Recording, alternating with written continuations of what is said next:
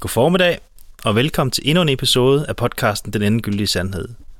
I dag der skal vi tale om emnet restitution, men inden vi går i gang med det, så øh, er det jo lidt tid siden sidst, Max, og hvordan har du gået og haft det? Jamen, øh, jeg har haft lidt travlt.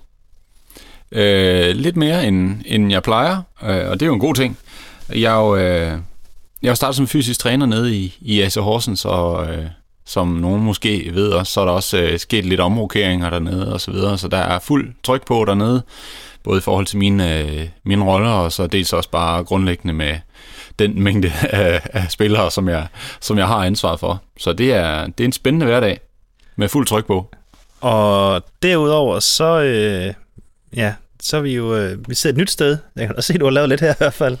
Ja, ja, ja på, øh, på hjemmeadressen her, der har været lidt i gang med at indrette en, en lille første sal også i firmabygningen, så vi får et øh, lækkert podcast-studie at lave nogle gode optagelser i. Det ser i hvert fald rigtig, rigtig, rigtig godt ud. Har det så været træning, eller... oh. Ah, det er ikke sikkert, vi behøver. Nej, nej. Den er, er, jeg set på det igen. den er svær at track på, øh, på din til, til. Nomondo i hvert fald. Ja. Ja. Godt. Men vi skal jo tale restitution igen, og det tænker jeg jo er noget, som du arbejder en del med i din hverdag, og måske også din nye hverdag. Øhm, inden vi går i gang, jeg har været inde og, og kigge lidt på, hvad, hvad ordet i sig selv betyder. Og det, sådan, jeg har kunne finde frem til, det er, at det betyder jo noget sådan i stil med, at man bygger noget op igen, eller sætter noget på plads igen. Og øhm, hvad er det, vi bygger op igen? Ja, det er jo sådan set... Øh, øh, det er jo sådan set det, man kalder for øh, mikrotraumer. Det lyder jo lidt voldsomt.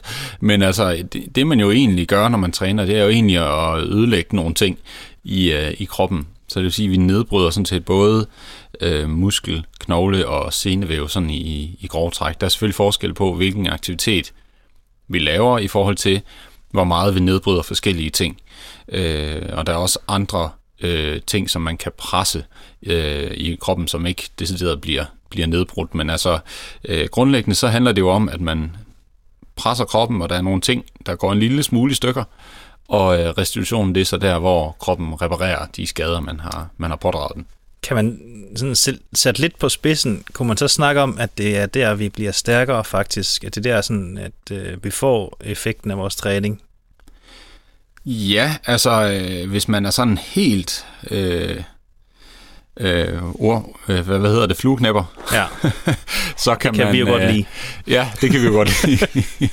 så kan man faktisk godt dele det lidt mere op, sådan som man siger, at selve restitutionen, kunne man sige, var der, hvor man reparerede tilbage til nulpunktet. Det vil sige, øh, det punkt, som man startede med, inden man trænede.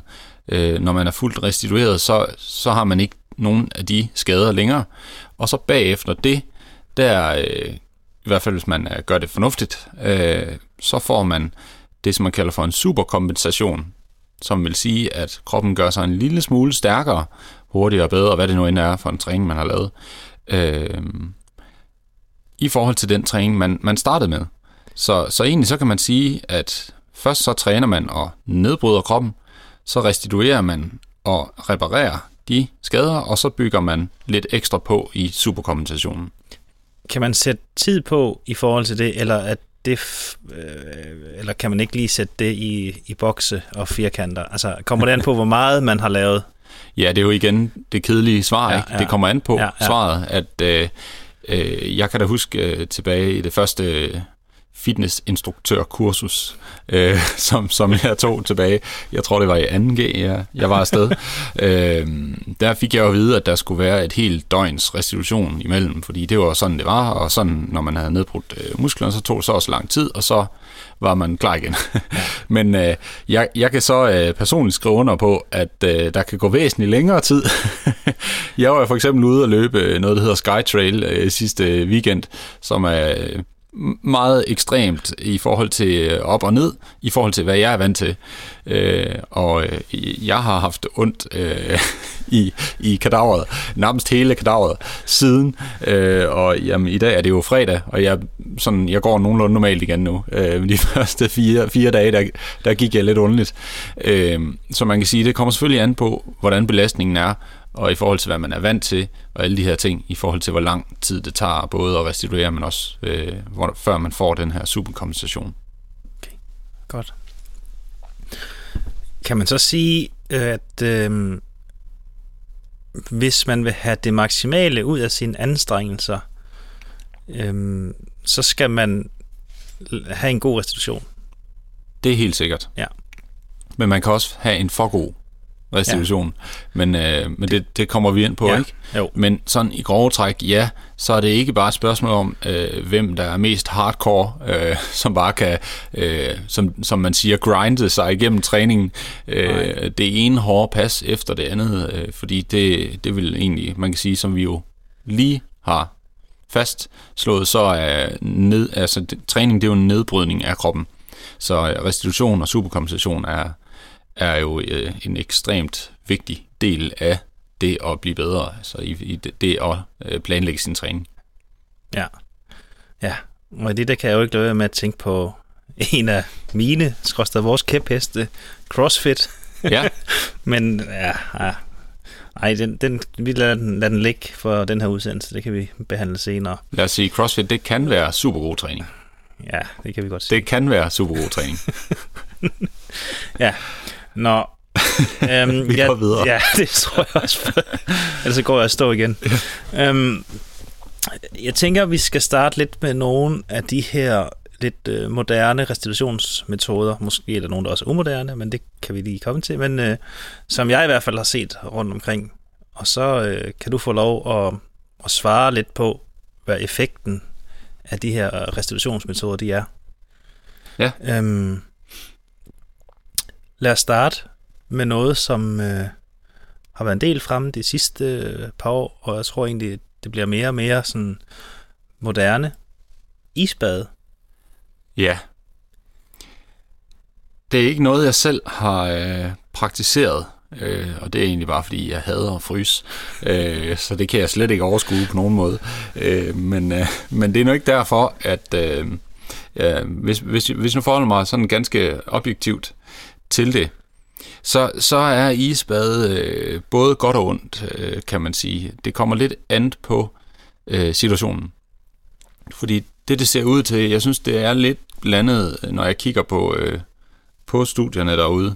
Men det, der grundlæggende ser ud til, det er, at isbad er rimelig effektivt i forhold til at begrænse den øh, inflammatoriske respons, altså øh, hvor meget inflammation der kommer i vævet efter træning. Og øh, ved, ved første tanke, så vil man måske tænke, at øh, inflammation det er en dårlig ting, øh, fordi man jo tit hører om det her, vi skal, vi, altså at inflammation det er en irritation og så videre, så det, det er tit det er forbundet med skader og sådan nogle ting. Men egentlig så er inflammation, det, det, det kommer der i væv efter træning, og øh, det er sådan set en god ting i den forbindelse, at det er et signal til kroppen om, at der har foregået et eller andet, som har været belastende for kroppen, og det er vi jo nødt til at, at have det signal, hvis kroppen skal reagere på det og, og adaptere, altså superkompensere, som vi lige snakkede om, altså blive bedre. Så, så øh, Kan man ikke også sige, at inflammation er der, fordi der er en skade, og skaden er der ikke, fordi der er inflammation? jo, helt Altså- sikkert. Helt sikkert. Så det er jo, det er jo et vigtigt signal, øh, helt klart. Altså, øh, så, det- så det, det der egentlig i praksis kan ske, hvis man dæmper øh, mængden af inflammation efter træning, det er jo selvfølgelig, at man får en mindre respons fra kroppen. Så det vil sige, hvis man nu har trænet rigtig hårdt, og så tager et øh, direkte dykker i isbad bagefter, jamen så har man jo egentlig trænet øh, lidt forgæves, hvis man kan sige det sådan, i den forbindelse jo, at man, man har lagt rigtig meget energi i at få en mængde inflammation i kroppen, som skulle give en stimuli til kroppen, men i og med, at man fjerner den inflammation, eller i hvert fald noget af den, jamen så vil der jo være en mindre respons på det. Så, så det er sådan lidt spildt arbejde på en eller anden måde, udover at det så også tænker jeg personligt, er super nederen at sidde i det der iskolde øh, vand der. Øhm, og inflammation, der hører jo vel blandt andet øget blodtilførsel med til det. Ikke også? Det er det, der gør det rødt og varmt. Og, Jo, ja. Og det vil vi jo, vi vil jo super gerne have mere blod til et sted, der er, er lidt i stykker. Ja bestemt. Fordi det, det tilfører næringsstoffer og så videre. Ja. Ja. Det man jo kan sige, fordi nu sagde jeg jo, at det var både godt og ondt, Ja. øh, og så, så skal vi selvfølgelig have begge sider med. Øh, og det er jo, at det er jo ikke altid, at, øh, at man kan planlægge sin belastning af kroppen fornuftigt, og det lyder måske underligt. Men øh, der er jo øh, nogle udøvere, som er i nogle situationer, hvor de ikke selv bestemmer, hvornår de skal belastes. Det vil for eksempel være øh, professionelle fodboldspillere eller håndboldspillere eller lignende, som har en meget belastende sportsgren, og øh, den næste kamp, den står i kalenderen. det er ikke, når de føler sig klar, det er, når den står i kalenderen. Så der kan man jo komme ud for, at kampene de ligger så tæt, at man egentlig har kampene for tæt i forhold til, øh, hvis man bare skulle planlægge det som en, som en, en, en træningsplan. Og så er det klart, at så handler det jo ikke bare om, at man skal have den maksimale øh, stimuli på kroppen for at blive bedre, fordi det har man faktisk ikke rigtig tid til, så tæt som kampene ligger. Så der handler det mere om hurtigst muligt at blive klar igen, sådan så man ikke ender med at ende i overtræning eller skader. Så, Der- så der på vil den også- måde kan man, øh, kan man Der er også nogle atleter, som man kan sige, i bund og grund, når de er sæson, bare ikke skal fuck det op. De, de behøver ikke blive stærkere, eller hurtigere, eller bedre, men de skal bare ikke blive skadet. Og de skal bare ikke, øh, altså... Ja, altså det hele det falder tilbage på, vil jeg sige, det her med, hvornår er den næste store belastning af kroppen. Hvis den er tættere på, end man kan nå at restituere uden isbad, og man ikke kan flytte den belastning øh, til en anden dag, jamen så synes jeg, det giver mening at gøre nogle ting for at speede den her øh, restitutionsproces op. Men næste belastning kunne i princippet også være næste træning. Ja, ja, bestemt. Altså jeg mener, det kan man heller ikke helt selv bestemme i en, en sportsgren som håndbold eller fodbold. Nej, det er helt korrekt. Altså der vil jeg jo så håbe, at øh, det team, der er omkring spillerne, har godt styr på det, så de ikke belaster dem unødigt. Øh, men men øh, en, et andet eksempel kunne så også være, at der er nogle bestemte øh, parametre, som er begrænsende for ens præstation, mens der er nogle andre parametre, som har svært ved at følge med restitutionsmæssigt. Øh, så det kunne være, at man skulle træne sine energisystemer, men ens øh, væv har svært ved at følge med den belastning.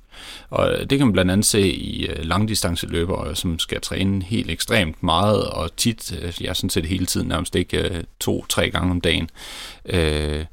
Der, der kunne man måske godt argumentere for, at hvis det ikke er musklerne, der er begrænsningen for præstationen, men mere energisystemerne, så handler det jo egentlig mere om, at man skal have så meget tid som muligt, hvor man aktiverer energisystemerne. Og hvis vævet ikke kan følge med til det, jamen så kan det igen give mening, at man går ind og bruger nogle af de her restitutionsteknikker her. Okay, godt. Det ved jeg ikke, om det øh, komplicerer billedet for meget, men altså det er de nuancer, der er i hvert fald. Ja, altså jeg, jeg tænker det lidt som, at øhm, altså sådan i mit hoved, at vi kommer ind på nogle forskellige cases, men sådan lidt hvis man er i sæson, og kampen ikke direkte skal bruges som træning, men du faktisk har noget, du skal skynde dig at blive klar til igen, så, så kunne det give mening. Ja. Men hvis du er i træning, og du er der, hvor du skal blive stærkere, øh, hurtigere, bedre, så kan det godt være, at det ikke lige var isbad, man skal bruge som restitution lige der. Ja. Men egentlig bare skulle lade den her inflammation virke.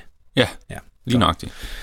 Øh, lad os hoppe videre til noget, som jeg ved, at du har nørdet lidt i, men de her recovery boots, Ja, som, øh, ja, er, er, hvad, ja, hvad er det egentlig, Max?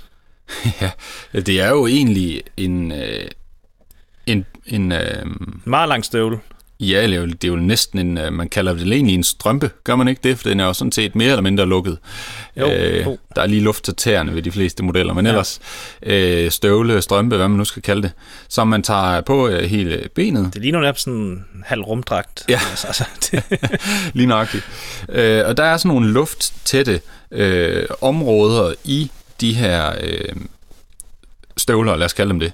kalder dem Øh, kamre, ikke også? Jo, man, også, det, det kalder de for kammer, dem, og der, der er forskellige, købe, ja. ja, der er forskellige antal. 4, 6, 8, Lige nok. og så videre, ja. Øhm, alt afhængig af, hvor mange der nu er, så, så er der i hvert fald flere forskellige kammer, og de er så øh, øh, forbundet til en pumpe. Og øh, man tager støvlerne på her, og så øh, pumper den her pumpe luft ind i de her kamre, sådan så ens øh, muskler egentlig jo bliver, ja på godt jysk, mast. Øh, og øh, de bliver så mest øh, typisk i den mest almindelige øh, rækkefølge at, at mase musklerne på eller komprimere dem. Det er, at det nederste kammer, så det der er nede ved fødderne, bliver fyldt op med luft først. Så holder øh, pumpen lufttrykket i det nederste kammer, imens den fylder det næste kammer op, og så videre deroppe af, indtil der er lufttryk i alle kammer hele vejen op. Øh, og man kan ligesom forestille sig, hvordan det vil presse øh, for eksempel øh, væske øh, op, øh, og så ud, ud af benene, kan man sige, øh, og op i resten af systemet. Øh, ved at man laver det her. Det er noget, man kalder for lymfedrænage, og det er sådan den mest almindelige øh, brug af de her støvler, og det er også det, som jeg kan se, at der er lavet studier på i forhold til de her støvler her. Jeg får dig aldrig nogensinde til at øh, smide det i en kasse, der enten er godt eller dårligt, men kan du så ikke fortælle lidt om, hvad der så er godt og dårligt ved de her støvler? Jo, øh, der er sådan set... Øh, jeg blev faktisk positivt overrasket, da jeg tjekkede studier på det. Øh, og det er helt tilbage, da jeg fik øh, støvlerne selv først, og fordi jeg skulle prøve det af, fordi alle snakker om, at det var helt fantastisk. Så tænkte jeg, at det bliver nødt til at prøve. Øh, og jeg fik fat i øh, støvlerne her, og man grundlæggende, hvis jeg bare skal sige min egen øh, oplevelse af det, det er altså, det er utrolig rart, at man har en rigtig dejlig fornemmelse i benene bagefter. Øh, de fleste beskriver det som, altså, at man har lettere ben, ganske enkelt, og det har man nok også, øh, fordi man har lige presset en masse væske ud af, ud af benene. Så det kan sagtens være, at de egentlig er lidt lettere. Øh, og hvis man har sådan tendens til væskeophobning, så kan man faktisk se ret tydeligt, fra før og efter. At, der, der vil jeg lige sige, at jeg har nogen derhjemme, og jeg vil da måske sige rart, det er måske sådan lige overdrevet, i hvert fald mens det står på. Ja, mens det står på, ja. men det, det, det kommer vi så til. Nå, okay. øh, men, men i hvert fald så kan man sige, at det, det, det, er, en, det er ret effektivt i, i forhold til at presse noget af det her væske ud af, ud af benene. Og øh, jamen, hvad betyder det så, hvis vi lige skal gå tilbage til isbadene og inflammationssnakken? Jamen, øh, og det er da ikke rigtigt så meget øh, studier på. Der er mere studier på det her med, hvad betyder det for din muskelømhed og sådan noget. ting. Men hvis vi husker, at inflammation er en god ting, så kan man jo forestille sig, at noget af den inflammation også blev presset væk med de her støvler her. Og så det betyder, at det umiddelbart, så er det måske ikke den smarteste løsning i den daglige træning, at man har en fast rutine med lige efter træning, at man sætter sig ned i bootsene der. Måske heller ikke selvom, at man føler, at det er rart, og at man føler, at man bliver mere klar. Øh, fordi der skal man, som du også så fint fik formuleret det lige før, lade inflammationen virke.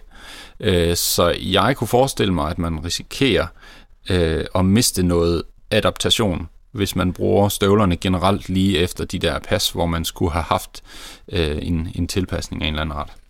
Jeg sidder og tænker på, at øh, det kan faktisk være, at vi har fundet et område, hvor man godt kunne bruge det der ordsprog, det der med no pain, no gain.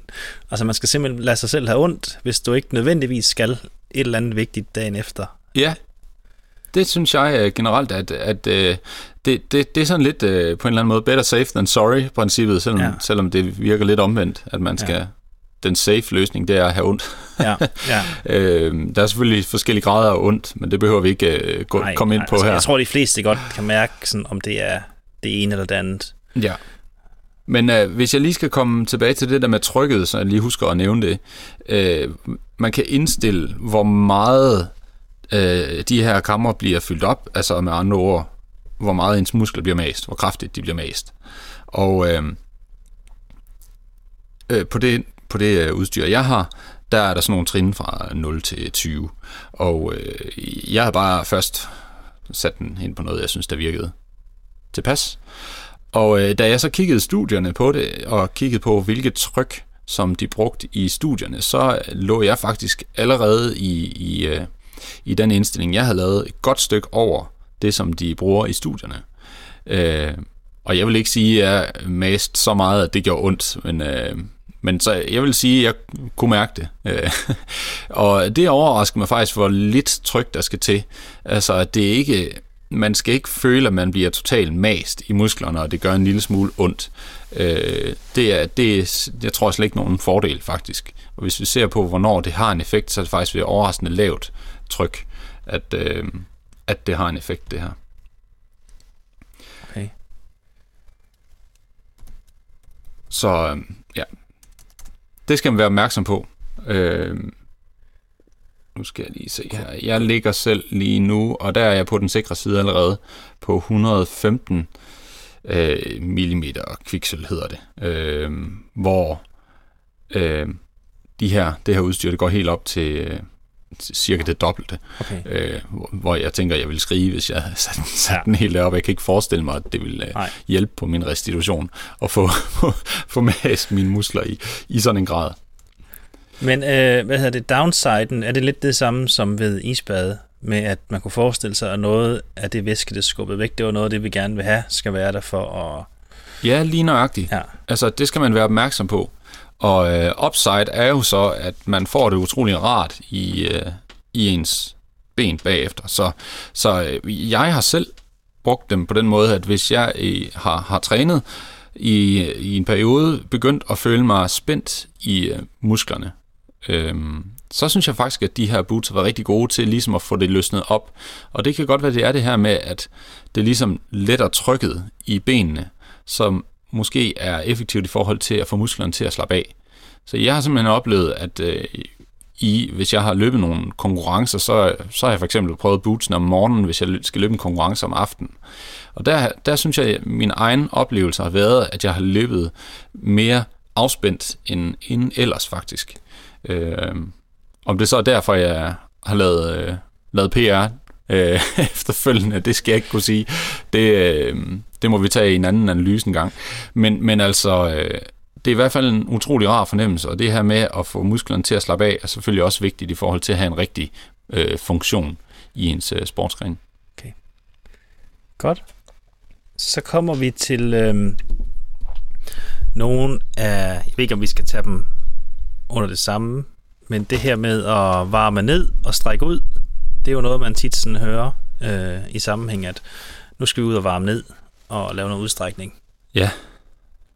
Øhm, Jeg kan huske sådan et eksempel på det, det var øhm, for nogle år siden, da Brøndby havde øh, ham her den meget karismatiske tyske træner, Alexander Zorniger, hvor man så billeder af, at øh, hvis- selvom hvis de var på Brøndby Stadion kl. 2 om natten, så var det ud af bussen, så var det på med løbeskoene og shorts, og, tis- og så skulle de løbe øh, sådan, bare sådan lunde rundt inde på stadion. Øhm, Ja. Ja, okay, jeg ved ikke, om det var varmt ned, det, det forbinder man vel typisk egentlig med noget, der foregår lige efter kampen, eller... Ja, men at man er en lille bitte smule aktiv, og så strækker man ud. Ja, altså hvis vi... Øh, det her cool down, øh, afjok, øh, af, afrul, øh, hedder det, hvis man cykler. Så vidt jeg ved, nu er jeg ikke øh, verdens bedste cykelrytter, øh, men øh, øh, i hvert fald en eller anden form for aktivitet efter øh, noget hårdt. Øh, det er der... Øh, jeg, jeg vil sige, det er en lille smule øh, broget, hvad man kan finde på det. Øh, faktisk. Altså det, jeg har kunne, øh, kunne finde, der har jeg faktisk kun kunne se, at der skulle være en effekt af at lave noget i 5 minutter ved lav intensitet. Så lige løsne øh, kroppen op i 5 minutter efter en eller anden hård aktivitet. Øh, så, så, så det der med at være i gang i 20 minutter efter eller lignende, det ser ikke øh, ud til, så vidt jeg kan se på studierne, at have nogen øh, gavnlig effekt i forhold til restitution. Øh, omvendt så kan man så sige, at der er nogle andre ting, øh, for eksempel på i, øh, i forhold til udholdenhedsatleter, så er der noget, der tyder på, at hvis du er øh, Øh, det, som man kalder for øh, glykogen depleteret, eller i hvert fald er tæt på, øh, hvilket på dansk betyder, at man ikke har særlig meget sukker tilbage i kroppen, og dermed heller ikke ud i musklerne, så er der noget, der tyder på, at man kan have en ret øh, kraftig stimulering af øh, produktionen af mitokondrier, hedder det, som er, er rigtig vigtige for ens øh, øh, aerobe energisystem og også dermed ens udholdenhed. Øh, Øh, så der kan måske være en ræson i øh, det, som man måske lidt fejlagtigt kalder for afjok, øh, som i virkeligheden faktisk er mere en form for udholdenhedstræning, altså at man efter ens øh, intervaller jogger måske 5 km øh, stille og roligt, øh, og det er faktisk kun de første 5 minutter, der er restitutionsorienteret, og resten er egentlig mere udholdenhedstræning, end det er restitutionsorienteret. Jeg kan også spørge på en anden måde, så Max, vil det give mening for dig, at øh, man har spillet 2 gange 45 i en fodboldkamp, man går ned i omklædningsrummet, træneren siger et eller andet, så går man op på stadion med løbesko, og så løber man stille og roligt frem og tilbage, og så strækker man ud. Altså, øh, det med at jogge i hvert fald, vil, øh, vil give fin mening, at man lige får løsnet op. Jeg vil nok, hvis det kan lade sig gøre, foretrække at gøre det så hurtigt som muligt, ikke? Ja. Øh, fordi hvis man først når at blive kold, så tror jeg, så, ja, så ja. ved jeg sgu ikke helt, hvad der er smartest egentlig. øhm, men men øh, det her med at strække ud er en anden snak, og øh, der har jo været tradition for det i mange år, sådan set, at man skal strække ud, og mange siger, at oh, hvis du ikke strækker ud, så bliver du fuldstændig smadret dagen efter osv. Ja. Øh, og der er altså ikke rigtig noget, der tyder på, at udstræk har egentlig overhovedet nogen effekt på det. Øh, omvendt så kan man faktisk sige, at hvis man laver de her lange statiske stræk, altså det, hvor man sætter sig ned i et stræk og holder strækket i længere tid, at der er faktisk nogen studier, jeg har set, som, som faktisk måske tyder nærmere på, at det forlænger ens restitutionstid. Og man kan jo næsten forestille sig, at man, man har sådan et, øh, et ræb, som øh, man allerede har flosset op øh, i træningen. Og det man så gør bagefter, man har trænet, det er så, at man sætter sig ned og hiver i det der ræb der, så meget som man kan. øh, så risikerer man jo at flosse mere op, hvis man kan sige det sådan på almindelig dansk. Øh, så der er ikke noget, der tyder på, at, øh, at det her udstræk som sådan er, er særlig givetigt for noget. Okay. Um, lad os lige køre det her udstrækning over på øh, noget, der også er meget populært, men det her med at, at anvende en foam roller. Ja. Um, foam roller er jo øh, blevet meget populært. Det er noget, fanden har skabt. øh, det, gør, det. det kan gøre helt ekstremt ondt. ja, det kan det. Faktisk, så det, det, jeg har kunne se på foam roller, øh, er egentlig øh, udpræget positivt. Øh, men der er også nogle, nogle vigtige aspekter i det. Øh, og dels det her med, at der er mange, der siger, at det gør vildt ondt og foam roll. Og øh, det er faktisk øh, ret vigtigt at understrege, at det skal ikke gøre vildt ondt, når man foam roller. Fordi det ser ikke ud til, at det er sådan, det virker øh, særlig positivt. Øh, det jeg har kunne finde omkring retningslinjerne, det er, at det er cirka 30-60 sekunder, som man skal foam roll på, øh, på en muskel, og øh, det skal være et let tryk. Så øh, jeg forestiller mig, at det, der handler om, det er, at man skal kunne slappe af i musklen. Så det vil sige, at hvis man maser den, så kommer man til at spænde op i musklen, og så giver man måske bare sig selv 30 år med, med foam rolleren, ja. i stedet for, at man egentlig får det bedre. Øh, hvis man skal igen vende tilbage til, hvornår man skal gøre det, jamen, så synes jeg, det er interessant, at vi, vi har lige snakket om det i forhold til øh, kompressionsboots og isbade, at det her med, at øh, hjælpe kroppen alt for meget med at få fjernet ting, er måske ikke særlig smart lige efter en hård træning, som skal give en øh, et, et, et, øh, et, et givetigt stimuli øh, på sigt. Og det er nok lidt det samme med foam rolleren, at øh, man kan simpelthen se, at det nedsætter muskelømhed efter træning. Men øh, omvendt så er det jo også en kompression af vævet, hvor man kunne forestille sig, at man ligesom får presset noget inflammation øh, rundt eller væk fra, fra musklerne. Øh, og på den måde kan man måske også risikere en mindre stimuli her. Så jeg vil igen være påpasselig med at gøre det lige efter øh, træning. Det vil jeg ikke være så begejstret for. Men måske mere bruge det øh, dagen efter, for eksempel inden en vigtig træning, eller inden næste træning, sådan så man kan sørge for, at man kan bevæge sig ordentligt til næste træning. Så det vil jeg nok mere koncentrere mig om, end, end om jeg lige har det godt øh, to-tre timer efter træningen.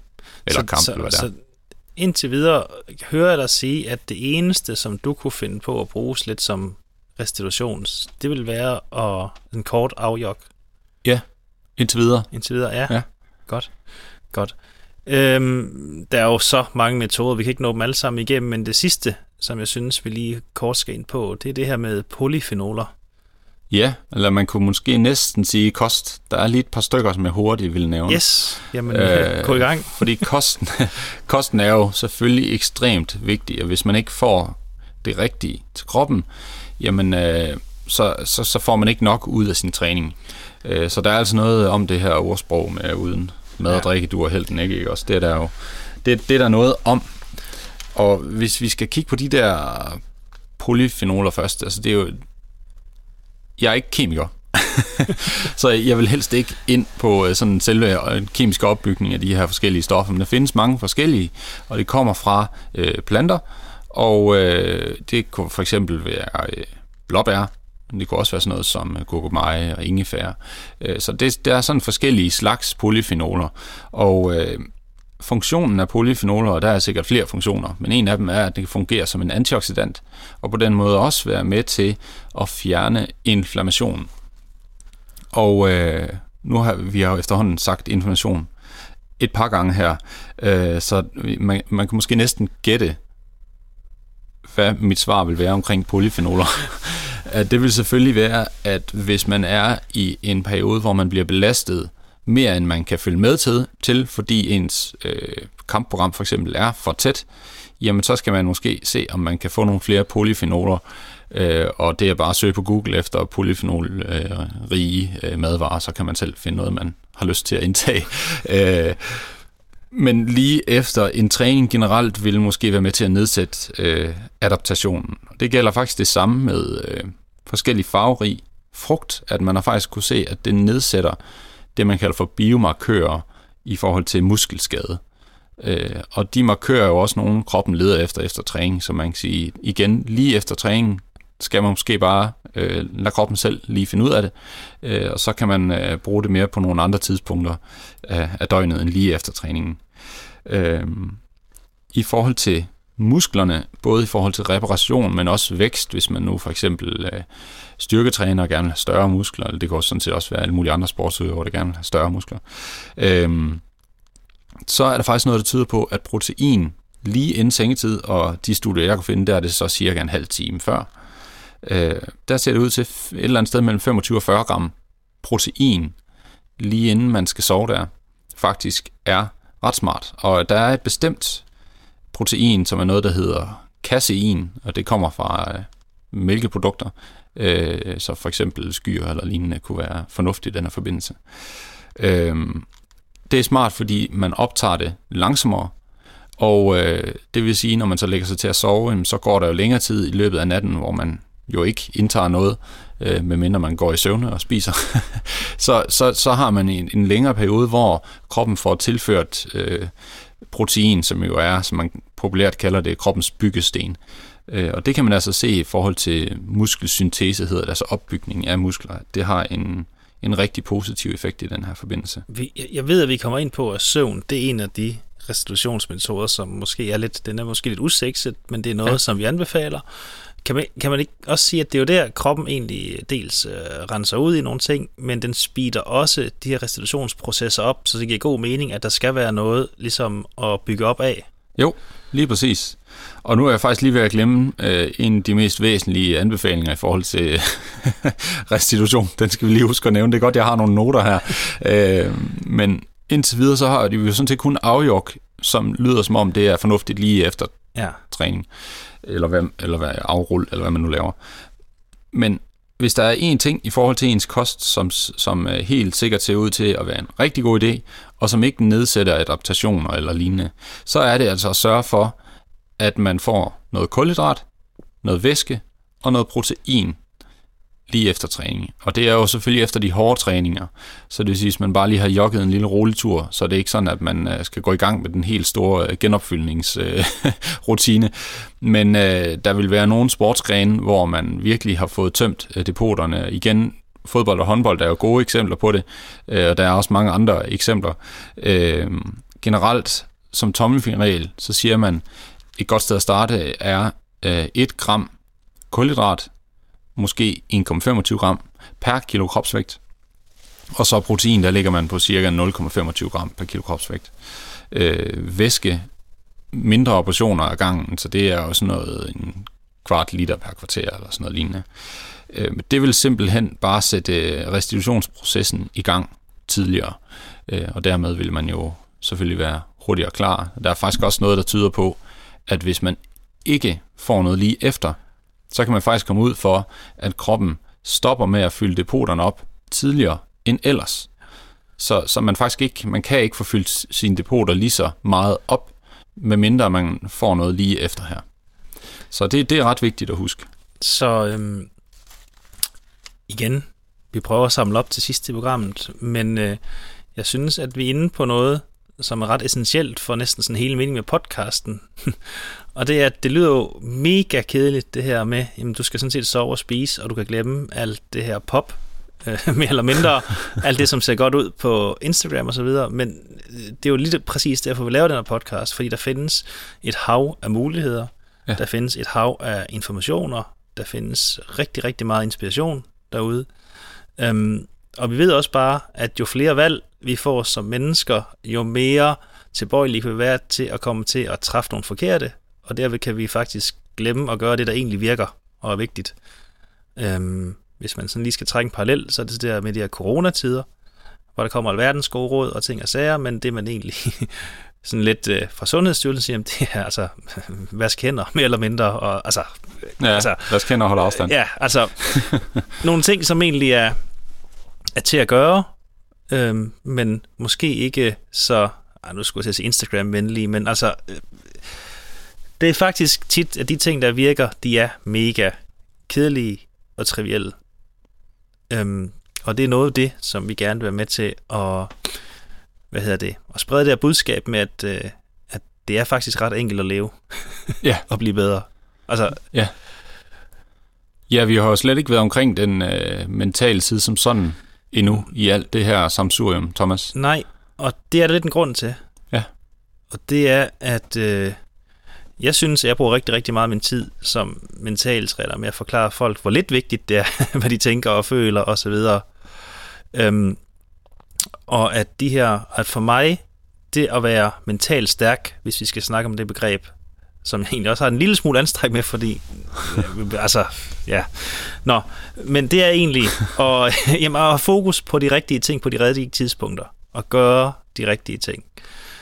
Øhm, så det vil sige, først så skal man finde ud af, hvad er det rigtige for mig på det rigtige tidspunkt. Nu snakker vi restitution. Hvad vil det rigtige for mig være at gøre lige efter kamp? Lad os sige 12 timer efter kamp, måske 24 osv. Og så egentlig også have disciplinen og viljen til at gøre det. Det er for mig at være mentalt stærk, i og med, at det så også forhåbentlig har en eller anden effekt på din præstationsevne, og hvis der er noget, der påvirker de her positive følelser, som vi gerne vil have, som for eksempel selvtillid, så er det at præstere godt. Så det er det at være mentalt stærk for mig, det er at gøre de ting, der egentlig har en effekt, sådan så du kan præstere.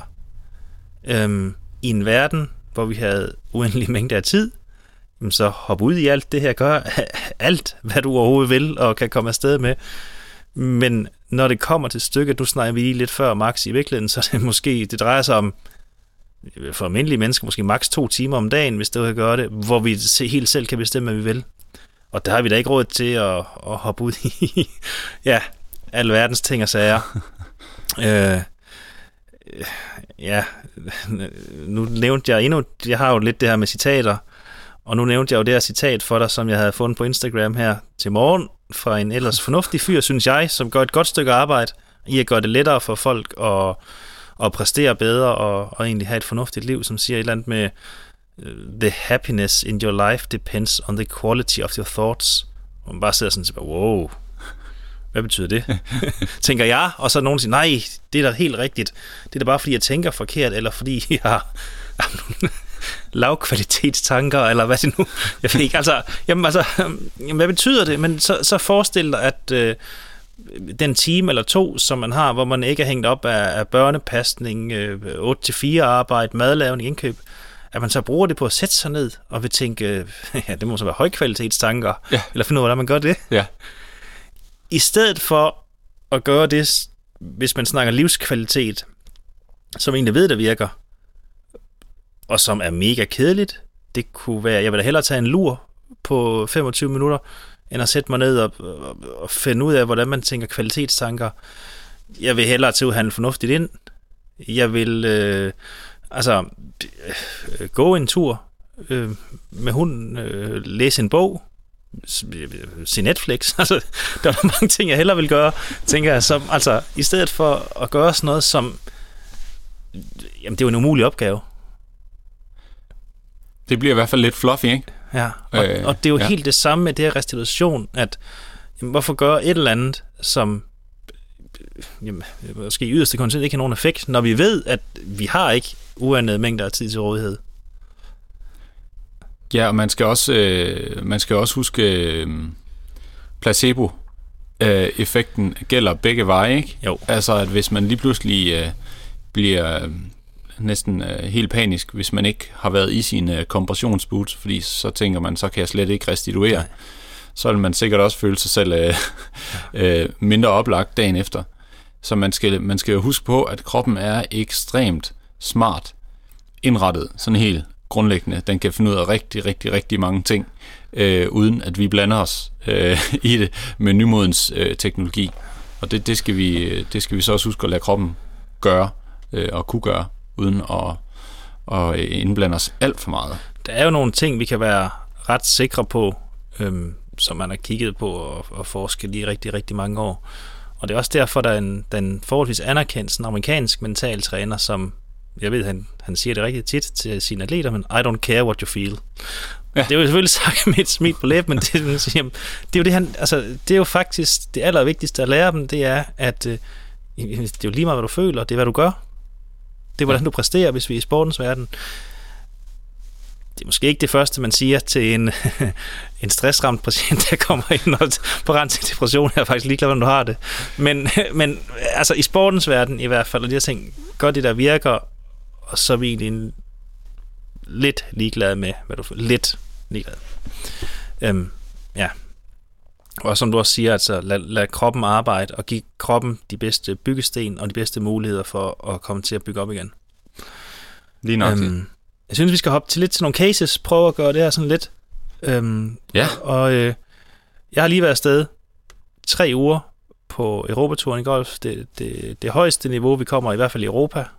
Øhm, og øh, efter sådan en golfrunde, og nu kan jeg lige hurtigt forklare dig, Max, hvordan det sådan kunne foregå, det, du er nok sådan afsted i en, i hvert fald en, en, en 6-7 timer, inden du kommer tilbage på hotelværelset. Og der har du gået hmm, alt efter banen og så videre mellem 10 og 12-15 km ved at skyde på. Øh, du har ikke haft pulsen oppe som sådan, men du har alligevel gået nogle kilometer, og jeg tænker også, du har lavet nogle mikrotraumer. Øhm, hvad hedder det? Og øh, jeg mærker i hvert fald det, der er specielt sådan, med altså at være øm i fødderne. Det kan godt være, at der er andre, der føler det anderledes. Øh, hvad vil dine anbefalinger være? Og typisk så skal man ud afsted igen næste morgen.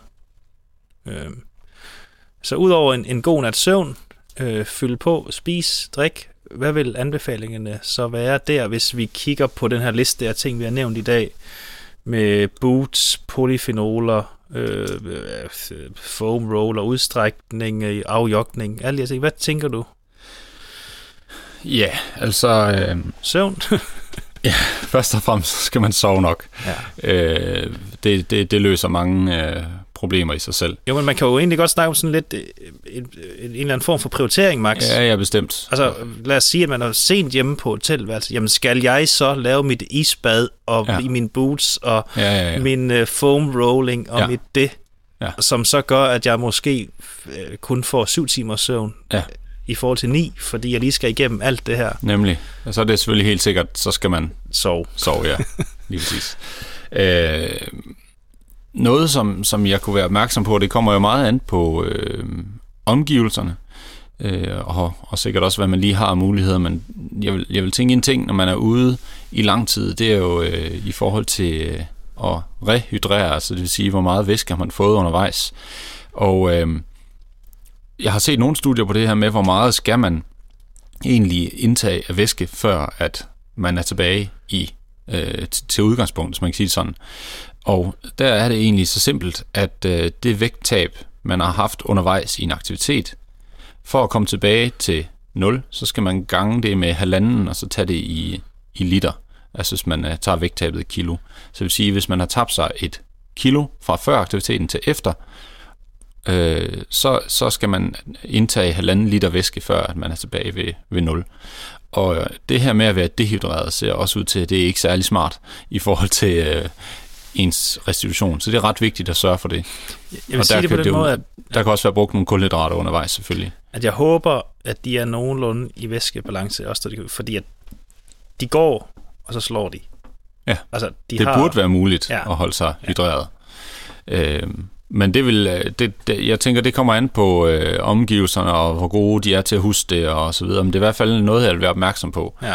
Øh, jeg tænker, i forhold til kulhydratdepoter og så videre, der gælder jo fuldstændig det samme, at øh, så sørger man for at, at, at holde, øh, hvad skal man sige, blodsukkerniveauet. Normalt nu er øh, golf jo ikke den mest intense aktivitet, Nej, så, så, øh, så man kan sige, det er, det er faktisk næsten bare helt almindelige anbefalinger i forhold til kost og så videre, at kroppen kan sagtens optage øh, det ene og det andet, så det er måske mere, hvad man har det godt med at indtage undervejs. Øhm, men, men igen, hvis man mangler sukker, når man er færdig, så skal man sørge for at få fyldt op på, i, i depoterne. øhm, jeg, jeg kan ikke lade mig tænke på, at, at øh, de fire dage, som turneringen forhåbentlig varer, for det betyder, at man har været med hele vejen, jeg tænker, at det er ikke nødvendigvis der, man behøver at tænke på, at man skal blive stærkere og hurtigere og øh, Nej, bedre. bestemt ikke. Det, så der tænker jeg, at der kunne man måske godt Isbad bliver en lille smule opstændigere, men for eksempel øh, kromationsboots øh, boots for øh, bare simpelthen føle sig mere, øh, måske gøre det om morgenen, inden man Ja. tager på banen, måske behøver man ikke gøre det om aftenen, men lige lade, altså lade inflammationen virke, som vi snakker, øh, hvis man kan sove for det.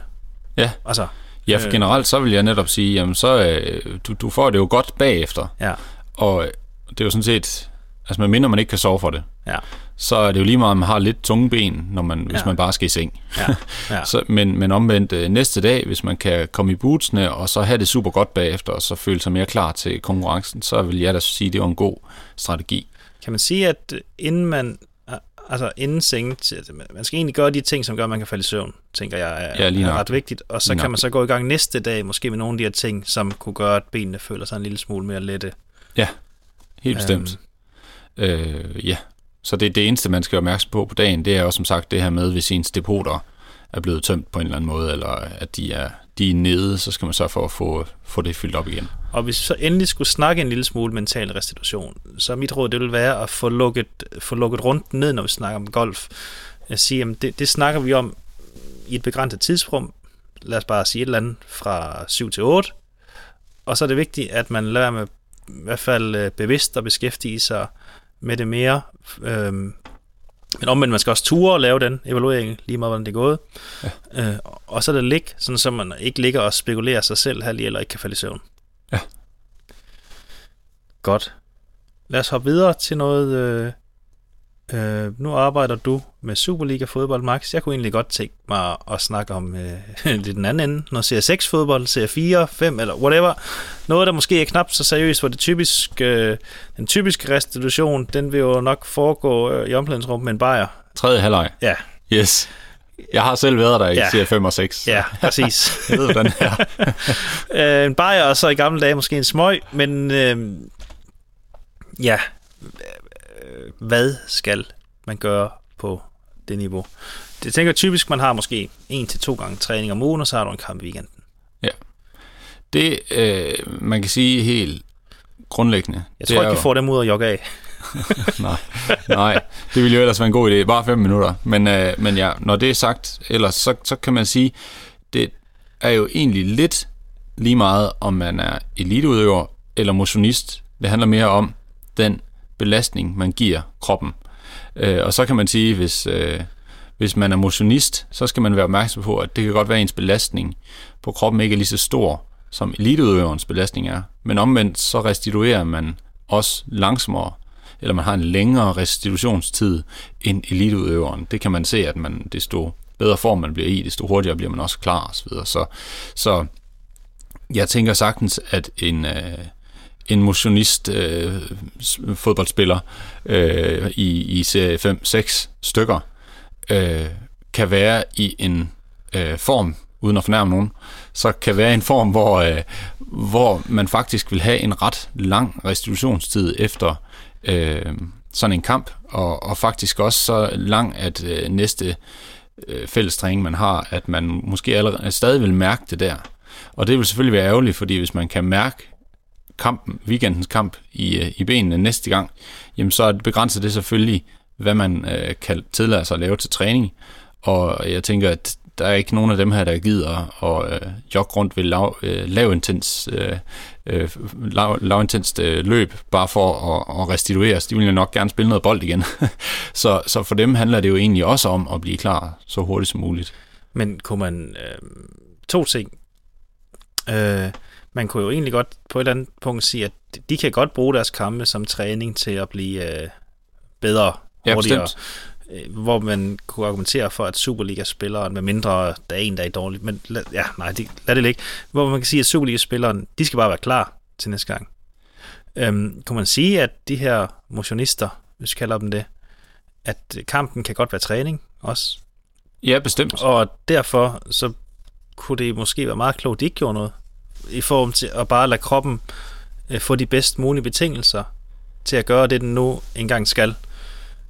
Ja, altså det er jo netop det her med en Superliga-spiller, der har for tæt imellem ja. kampen til at blive klar, skal selvfølgelig bare gøre brug af alle de her forskellige øh, restitutionsmetoder, vi har nævnt, sådan så de bliver klar. Øh, hvorimod CFM6-spilleren jamen, øh, skal, kan selvfølgelig lige så godt få noget ud af ja. den kamp, fordi ja. en fodboldkamp er jo sindssygt god træning. Ja. Øh, man får rigtig mange højintense minutter og masser af sprint og belastning af, af muskelfiber osv. Der er faktisk rigtig mange gode ting ved fodbold på den måde. Udover at øh, det er også tit, man lige bliver hakket bagfra, hvis øh, er, er for sene taklinger i CFM og 6, men, men det kan vi tage en anden gang. Men, men øh, særligt det her med, at, igen det kedelige råd, sove nok, øh, men også sørge for at få fyldt depoterne op. Øh, det er ekstremt vigtigt, og der vil jeg sige, det værste, man kan gøre i tredje halvleg, det er nok lige præcis at drikke den der bajer, fordi øh, den jo virker øh, øh, hvad hedder det, dehydrerende på kroppen sådan set. Og det, man har brug for, det er at få øh, genopfyldt ens væske, kulhydratdepoter øh, og øh, så få lidt protein sammen med. Så en, en, en kakaomælk vil være væsentligt bedre, men ja. det, ja, ja, om, om, om man får det gennemført, det, det skal jeg ikke udtale mig om, en, men, men nu er det sagt. Men øh, det skal siges, at øh, en eller anden årsag, jeg, jeg har svært ved at, og, øh, at drikke øl, efter man er ude og være meget forpustet og sådan, så det er ikke engang, fordi jeg vil snakke for det, men øhm, vil der slet ikke være noget energi i sådan en øl? Eller, jo jo, altså, der er jo bestemt nogle kalorier. Som kunne... Problemet er bare, at øh, det virker negativt i forhold til det her med rehydrering, ja. og det er ikke særlig smart. Nu har jeg nogen, der snakker om, at det kan nedsætte altså negativt ens restitutionstid med at drikke alkohol efter. Altså, man bliver hurtigere klar? Nej. Eller hvad siger du? Langsommere. 24 ja. timer, og det, det har jeg en lille smule svært ved at forstå.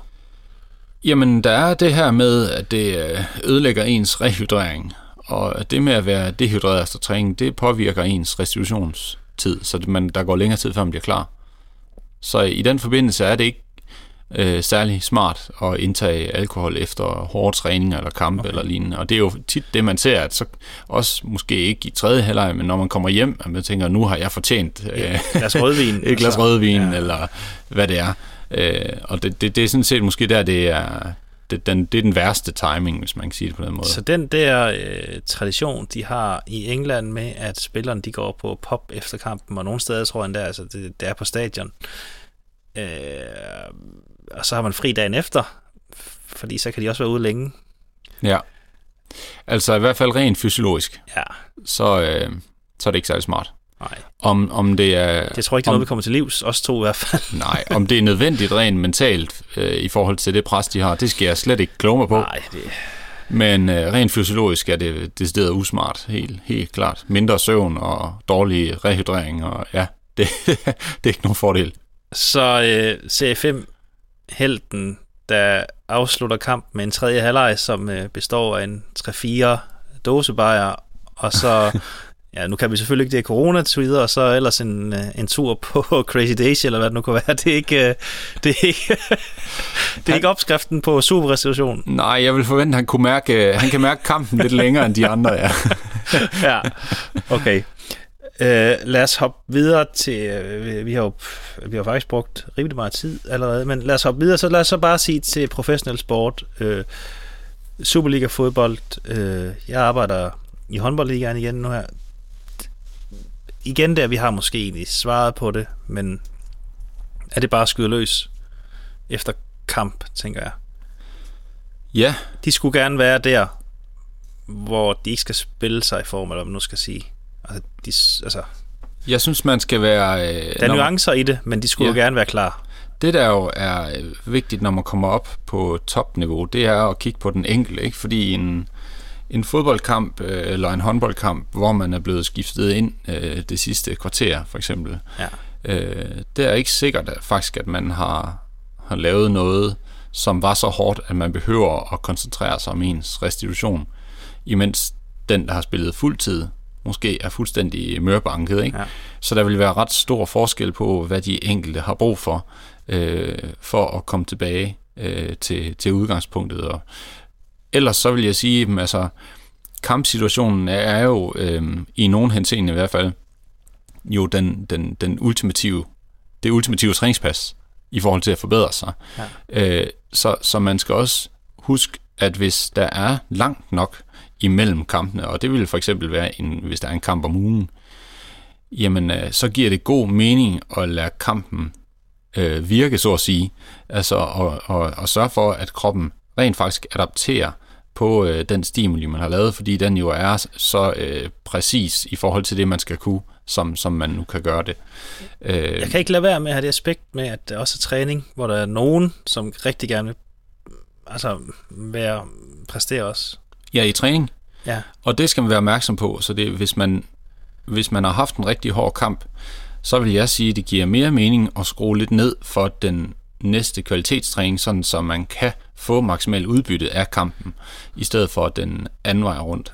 Fordi det jo hele tiden er et spørgsmål om, at man belaster kroppen på en bestemt måde, og så reagerer kroppen på at blive bedre i forhold til de parametre, man presser, og, og i og med, at man, altså kamp, der må man jo presse kroppen mest præcist i forhold til, hvad man skal blive bedre til. Så, så det, det er ret vigtigt også træningsmæssigt, vil jeg sige. Men, der, men så kan vi også komme tilbage til, at det i virkeligheden på det her niveau er meget op til den fysiske stab og træneren at planlægge efter det. Ja. Men du har også nogle spillere, der er i en konkurrencesituation, Max, som gerne vil øh, altså som spille sig på holdet. Så for dem, der er træning øh, øh måske endda vigtigere ja. end kampen. Ja, bestemt. Og that... Men de ville jo sikkert heller ikke være lige så, i og med at de gerne ville ind på holdet, så startede de jo heller ikke inden, og, øh, i hvert fald, og så ville de måske også have... Ja, du kan også godt have en, som godt ved, at det er lidt yderste mandat, og som ja. gerne vil præstere igen til træning. Altså. Ja, Ja, det skal man være opmærksom på, men det, det vil jeg sige, man skal styre med hård hånd. Ja. Øh, den, den fysiske stab ja. og cheftræner osv. Og, ja. øh, og i de her tider, der er de fleste øh, klubber på, på højt niveau har jo en eller anden form for datasæt bagefter en kamp, som man kan kigge på, øh, sådan så det ikke bare er op til den enkelte og, og, og så spørge, hvor, hvordan har du det i dag? Fordi det bliver tit, øh, det, er ikke, det er ikke den... Øh, Ja, det, det, er ikke, øh, det, det er ikke den rigtige sandhed, man får der. Det, det er for subjektivt, og det er svært at vurdere også, hvordan man har det. Men, men hvis man har et datasæt, så vil man jo kunne se, hvordan man er blevet belastet, og dermed så tage en beslutning omkring, øh, de her spillere, de kan godt træne hårdt, eller de skal træne hårdt for at fortsætte at forbedre sig, og de her andre, de skal lave noget restitutionsaktivitet, eller taktisk træning, eller hvad ved jeg, hvad der giver mening. Er det også korrekt, at jeg har hørt dig sige, at øh, øh, det der afjok i fem minutter efter, det, det, det giver god mening, men er udstrækningen, ja. måske det er faktisk det eneste, du sådan næsten vil fraråde. Statisk udstrækning. Ja, Lige præcis. Så hellere bruge den tid på at, at drikke sin kakao og spise lidt frugt. Ja, lige nøjagtigt. Altså. Lige nøjagtigt. Ja. Det, det er i hvert fald øh, det, er det, jeg kan se i forhold til de studier, jeg kunne finde. Og så kan også klar til at sove. Ja, præcis. Godt. Skal vi lige bruge fem minutter på et par gode råd, lige samle op? Ja, det må vi hellere. Øhm, Jeg har til, skrevet... til lytteren, der stadig øh, holder i derude, ikke? Ja. jeg har skrevet søvn, nummer et. Ja, det er helt sikkert. Spis, tænker jeg, nummer to. Det kan være, det er en, en delt øh, første, anden, øh, få, fyldt, få fyldt op, og det behøver ikke være svært. Ja, genopfyldning, Kan- ja. ikke? for det er jo både, Ja, øh, hvad skal man sige, kulhydrat, protein og ja. væske. ja. Og jeg ved endda, i nogle klubber, der arbejder de med, fordi det, man kan godt have svært ved at indtage mad efter, så, så køber de noget, der bare smager godt, for at få dem til at spise noget. Ja. Efter princippet, at jamen, det er jo bedre, at de spiser McDonald's, end de ikke spiser noget. Ja, det, og det er helt sikkert. Altså, Ja, helt sikkert. Øhm, øh, det er ikke sikkert noget, man skal bruge efter hver træning, fordi man synes, man skal resistere. men, men altså efter sådan en, en præs, der, der er det fint, og jeg tænker måske også, der kan være lidt mentalt i, at man får lov at spise noget, der smager godt. Og, Ja. ja. Øh, Det man jo kan måske have, have held med, det er at få en eller anden øh, shake øh, af en eller anden art indbords lige efter kamp, hvor man har de her 1 gram til 1,25 gram øh, kulhydrat og 0,25 protein og en vis mængde væske og elektrolytter, sådan som man ligesom har øh, basics, kan man sige, dækket ind. Øh, det, det, det, det kan de fleste lige overskue og indtage, uanset om de kan lide det eller ej, og så kan man efter det måske slække lidt på det, hvis man kan se, der er udfordringer med at få, få kan, folk kan til man at sige, Max, indtage. at øh, nu har vi jo også motionister, og Ja. måske i virkeligheden største del af dem lytter er motionister, og nogen dykker motion for at øh, måske at smide lidt vægt. Kan man sige, at det, det, det er et dumt sted at skære kalorier, eller vil du sige, at, øh, at det er faktisk mange unødvendige kalorier, fordi at det er jo bare, det går bare ondt, eller? Jeg synes jo... Øh, jeg, Jeg, sådan en synes- shake eller en pizza, der er der jo, der er der jo alligevel øh, lidt i. Ja, ja, bestemt. Altså, det kommer meget an på øh, situationen. Altså, selvfølgelig, hvis du er hvis du er et scenarie, hvor du gerne vil tabe dig, så skal man selvfølgelig... Og du har lige været ude cykle 50 km, og det gør Ja. sgu lidt ondt. Og, Ja, ja præcis. Man har jo forbrændt et vis antal kalorier der, og så videre, og øh, i sidste ende, så handler det bare om, at kaloriebalancen er negativ, altså det vil sige, at man indtager mindre, end man, man har forbrændt i løbet af dagen, hvis man skal tabe. Ja. sig.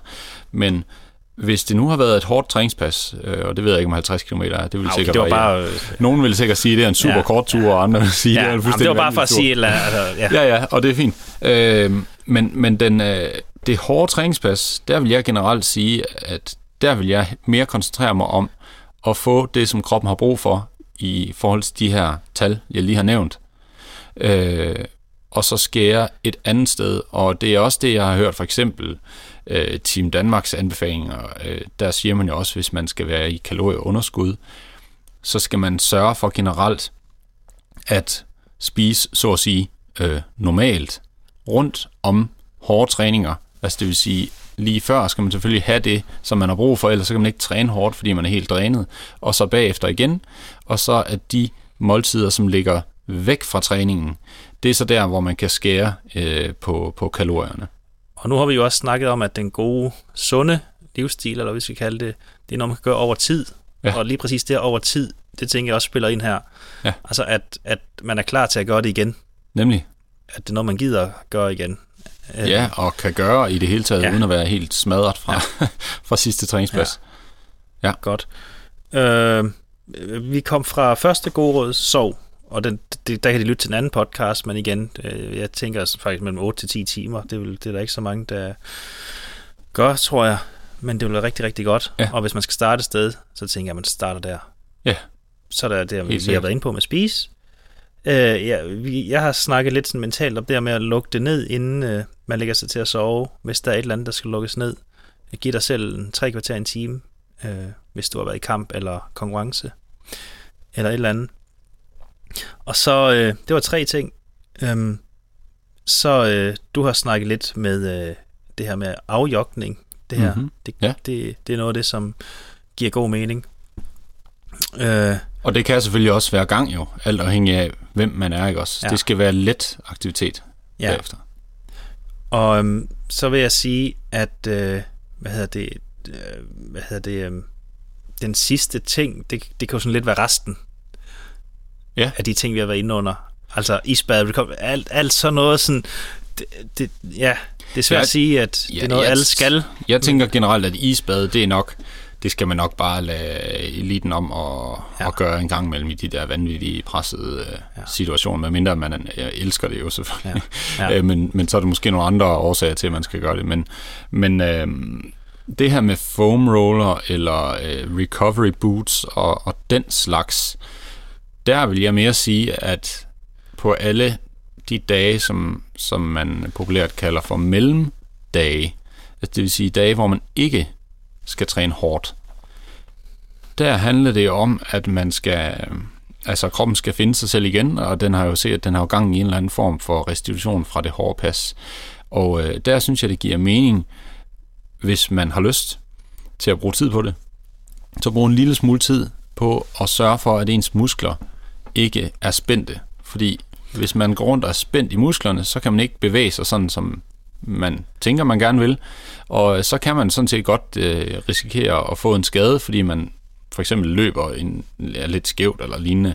Øh, så der kan det give øh, rigtig god mening at, at, at løsne op i, i musklerne. Og der kan, om man bruger recovery boots eller foam roller, øh, ja, det er jo både et spørgsmål om økonomi og må, måske også, øh, hvad man... Kan man snakke om, Max, at det måske i virkeligheden er noget øh, blive klar strategi, eller en, en, en recovery strategi, man skal bruge det til. Altså, ja, nu havde vi golfspilleren, som ja. sov for fanden og, og spis, og ja. så hvis du har lidt ømme muskler, og du skal ud og præstere igen, og du gerne, og det er vigtigt for dig at føle dig klar og, og afslappe alle de her ting, måske ikke have så meget øh, øh, ja, smerte, eller, altså, eller hvad det nu kunne være, jamen så hop en tur i din recovery boot, hvis du er med at tage en tur på foam rolleren. Helt men, sikkert. Men lad være med at, at, at gøre det sådan lige efter, som der er mange, der måske bruger det som.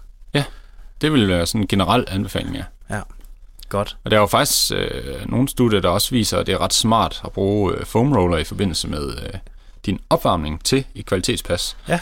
Fordi det øger din, øh, ja hvad hedder det, range of motion. Ens, øh, ja, bevægeudslag. Ja, bevægeudslag, ja. ja øh, så man, bliver, man kan sige, at man bliver mere smidig faktisk, øh, eller man kan bevæge sig mere frit, hvis man øh, bruger foamroller i så får en bedre bevægeøkonomi. Ja, ja, ja, ja, præcis. Jeg tror, vi skal sige det, vi er, øh, vi er faktisk gået meget over tiden i dag.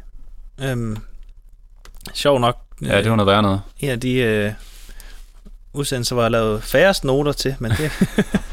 men øh, Max, skal vi ikke sige, at øh, det var for det? Og som altid, så kan man finde os på ja, det sted, ja, man ellers hører podcast. Og øh, folk er velkommen til at, at skrive til os med forslag til emner, eller hvis de skulle have spørgsmål til et eller andet.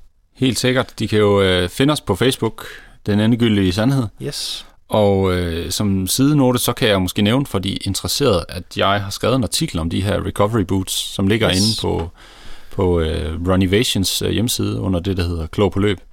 Øh, man kan bare søge efter recovery boots, så, så popper den op. Ja. Øh, ja, men ellers... Tak for